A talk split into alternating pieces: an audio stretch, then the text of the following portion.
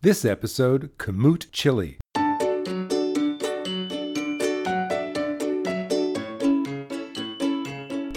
Welcome. I'm Bruce Weinstein. I'm the chef in Bruce and Mark. Hey there, and I'm Mark Scarbrough. I'm the writer. And together we've published more than twenty-five cookbooks and won some national awards like the I A C P People's Choice Award this year, baby. And some international awards like the Gourmand Award at the Paris Book Show, Fifi. And we've appeared on a number of national bestseller lists. We were two below Fifty Shades of Grey this year. I have always wanted to be two below Fifty Shades of Grey. I may be the chef, but today I'm getting out of the kitchen. Because I've got a secret. As a writer, I haven't cooked a thing in years, except maybe bowls of kibble for the collies. That's about to change. Mark's headed into the kitchen. Remember, he's a writer, and he gets easily distracted, usually by bourbon. Hey, watch it. I'm doing the cooking. And I'm going to help you out. And I'm going to guide him, and I'm going to give him tips, and I'm going to judge him. And so after twenty-five books, he can finally say, hey, I fucking made that. Well, winter's coming. Damn it. So it's chili time. And in my part of the world, Texas, where we invented chili. Okay, get away from me, Kansas and Wyoming and step back, Colorado. And, and the Upper know. West Side of New York. Yeah, step, step way back.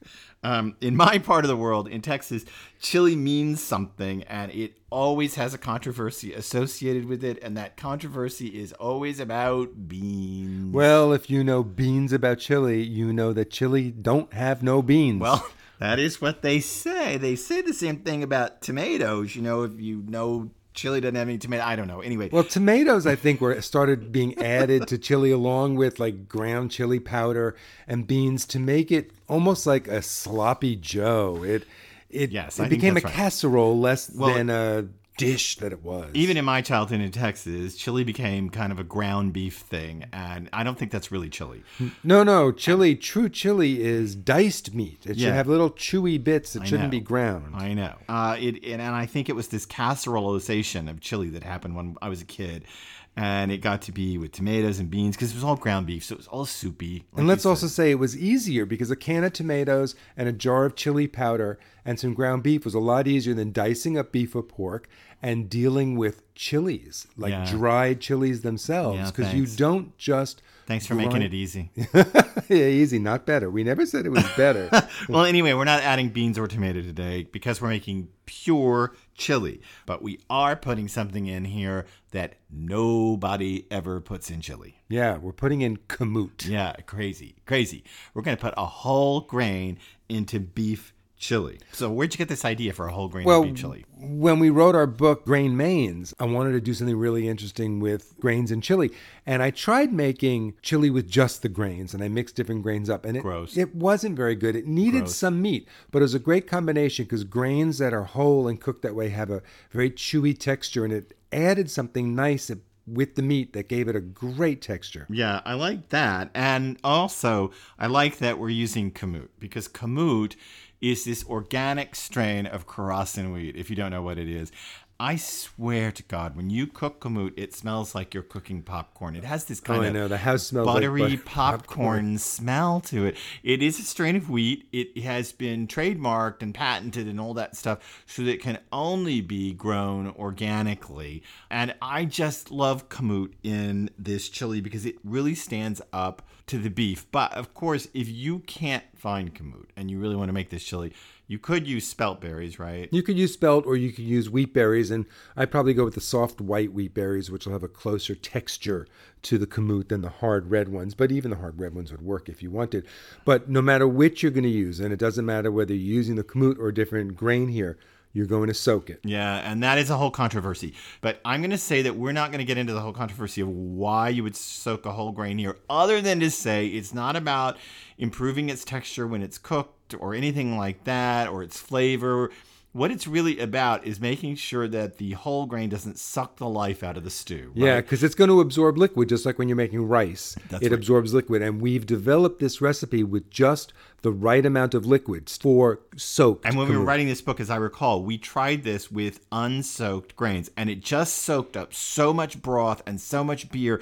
And we didn't get a good reduction going because the grains were rehydrating as well as cooking. Anyway, this is all about are being able to use as little liquid as possible in the chili to keep it thick and not have the whole grains just rob the whole thing of any liquid, right? That's right. The key to this whole chili is that we're not going to use jarred chili powder. Aww. We are going to make, or I should say you are going to make a real chili paste, nothing fake, nothing superficially easy. Okay, so here's how the chili paste went down, which has been going down already for a bit here.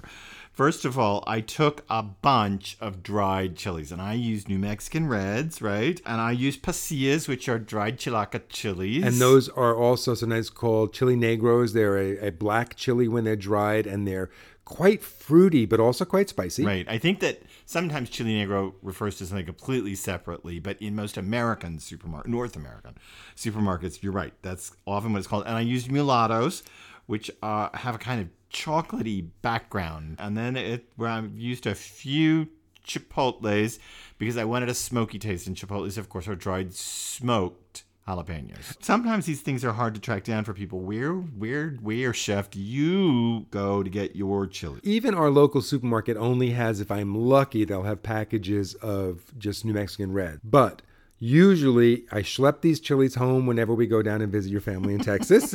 And if we haven't been there, then I get them online. And there are a lot of great resources. And I just actually last month ordered a few bags from the Whole Spice Company online. And the stuff is great. They well, sent just what I wanted. That's it. I also like the idea that schlep, a Yiddish word, is being used with chili. That's very there nice. There you go. So anyway, I stemmed and seeded these dried chilies and washed my hands later because, of course, I don't want to, like, rub my naughty bits and scream later. Or your eyes or your nose or let the dogs lick your finger or your naughty bits. Yeah, well, it's not that kind of podcast. Anyway, I shredded them all up by hand, and then I put them in a dry skillet, and I toasted them over medium heat, oh, maybe two, three minutes, four right. minutes, until they got aromatic.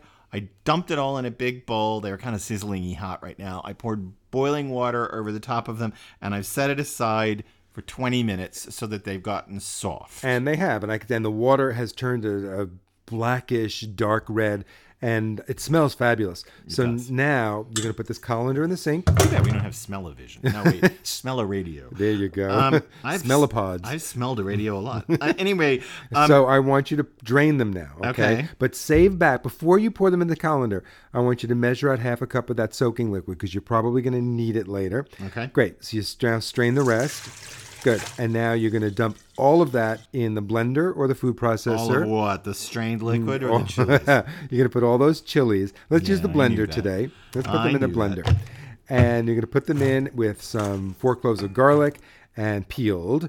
And yeah, two tablespoons of fresh oregano leaves. Put half a tablespoon of cumin seeds, a teaspoon of salt, a half a teaspoon of ground cinnamon. And now you're going to add that reserved liquid, but not yet. First, turn the blender on, all right. And as it goes, now add the liquid, just enough to get this going as a nice thick paste. Great. Perfect. So these are the two day before steps. We have to soak the grains, eight, twelve hours, so you kind of need to do that the day before. And we got the chili paste made, which I can scrape into a bowl and keep for the next day. So this is all the stuff I can make the day in advance. You got to plan ahead to make this chili. But it's really worth it.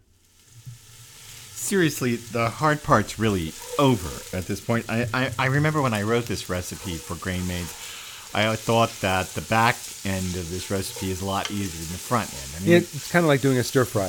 The back end is much easier than the front end. So what's going on here? Mark has got his onions in a pot and his bell peppers in a pot and some oil. He's sweating them. No, he's not frying them. No, he's not sauteing them. He's sweating them, oh, which yeah. means he's got a whole lot in there. And a little bit of fat and a lot of vegetables, and they're creating steam and heat, so they're sort of wilting and sweating in their own moisture they're putting off, and they're looking pretty good. So now it's time for him to put that chili paste in, and he's going to scrape that chili paste around a bit and let it toast up and get fragrant again with the onions and peppers before adding his diced beef. Diced. I, I want to talk about this diced beef. That was a pain in the ass. Dicing up two pounds of boneless bottom rounds? Yeah, we're talking about cutting them about a quarter inch oh. pieces. It is, but it's so much better than ground. Wait, you like this chili better than ground beef chili, right? I do. You just like it better when I make it. I, I do. I.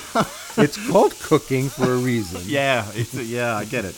But it, it, it was it was a bit of a chore. I have to say that that was maybe the toughest part of this recipe, harder even than making and chili. And did you use bottom round or top round in there? I used bottom round. Now, why don't you explain the difference between the, the two? Bottom, the round is all from the upper part of the back leg of the cow. And top round is on the outside of the leg, and bottom round is on the inside. The top round's a little leaner. It's often mm. what's it's often what's used for London broil, mm. um, but it's also nice for, for lean stew meat. The bottom round inside's a little bit fattier, Yay. a little bit more flavor. Yeah, uh, often is done as pot roast. So that's the difference between top and bottom round. So I used the bottom round. Excellent. I did. And uh, can you use any other, you know, while I'm doing this, I think, can you use any other types of meat here? I mean, would you suggest any other types of meat going in here? Oh, yeah. You could definitely make this chili with bison or buffalo. You could use venison. In fact, the stronger the flavor of the meat, the more chilies you can get away with using. So no veal. I wouldn't use veal, and quite honestly, I know a lot of people like to use pork in their chili, but I don't find that that modern pork has enough flavor to stand up to these chilies. What about chicken thighs? Well, if you know, must. Again, if you're buying the chickens where we do from our local farms here, the chickens taste like something. They're really good. Okay. Well, that's all easy enough. Everything's now browned up, and I pour in a twelve-ounce bottle of dark beer. Dark. I'm using Negro Modelo, but Excellent. whatever you want to use. And two and a half cups of uh, beef broth. You could use chicken broth for a slightly lighter flavor in the chili overall, but I prefer the beef broth. But in any event, make sure you use reduced sodium broth because there is a hefty bit of salt in that chili paste. And that's it. That's all there really was to the chili. So now we'll reduce the heat to low, cover the pot, and we're going to set the timer for two hours, maybe two and a half. We'll test it at about two and see what's going on. And, you know, we want to make sure that the beef is tender and that the sauce is reduced so it's kind of nice and thick. And then it'll be time for tasting and judgment. You know, I'm getting a little tired of this. I can cook. Well, at least you can make chili. Well, sure. And uh, here it is. So I've got it here in my bowl, and it's hot. It's hot. You made some really good chili here. It's really complex, right? It's really got a bit of sour notes from those chilies. Not sour, but a little bitter sour background underneath this overwhelming, spicy, sweet chili. Wow, it tastes really good. This doesn't even taste anything like chili made with canned tomatoes, canned beans, and jarred chili powder. This tastes like chilies. This tastes it does. really good. It's really good. I like it. And the kamut in it adds this kind of body. Some people like to put chili over rice or even these days over polenta.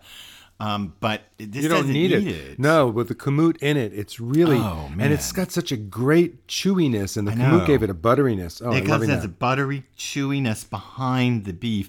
It's a nice textural contrast, actually. Between... I know I say this every time, but chili's my favorite food. so, it's pretty good But food. Let me ask you, what'd you learn today? Okay, I'd forgotten how good a real chili paste tastes in chili. I mean... Why would anybody revert to bottled chili powder? I mean, wow. And? Okay, I learned that whole grains are terrific additions to chili. I mean, I knew that from writing the book, but still, I kind of forgot it after a while, and wow. And? And that you're going to have to do something soon so that I can sit in judgment of you. Isn't that just what's called, what do you want for dinner tonight, honey? No, I require public humiliation. This recipe for kamut chili is from our cookbook, Grain Mains, a book about whole grains, not in baking, but in main courses. It's available wherever fine books are sold, but you can also find this recipe on our website, bruce and mark dot com. Check it out. Kamut chili. I fucking made that.